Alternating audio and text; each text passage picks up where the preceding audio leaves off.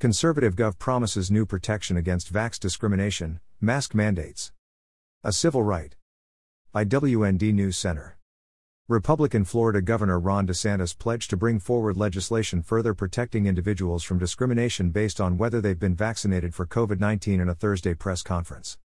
Many of the state's COVID 19 related rules are expected to expire in July, but DeSantis plans to push for further protections from vaccine related discrimination along with protection from forced masking policies, he said.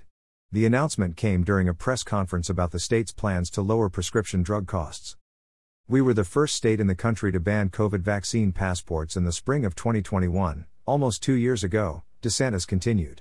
We protected employees from being fired from their job. We did a special session in 2021 over the shots, and banned schools from requiring COVID shots for students, including universities.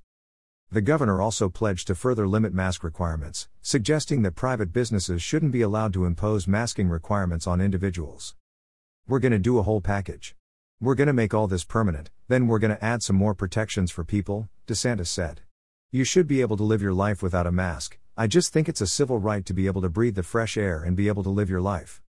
The Florida legislature is scheduled to convene for its regular session March 7. This story originally was published by the Daily Caller News Foundation.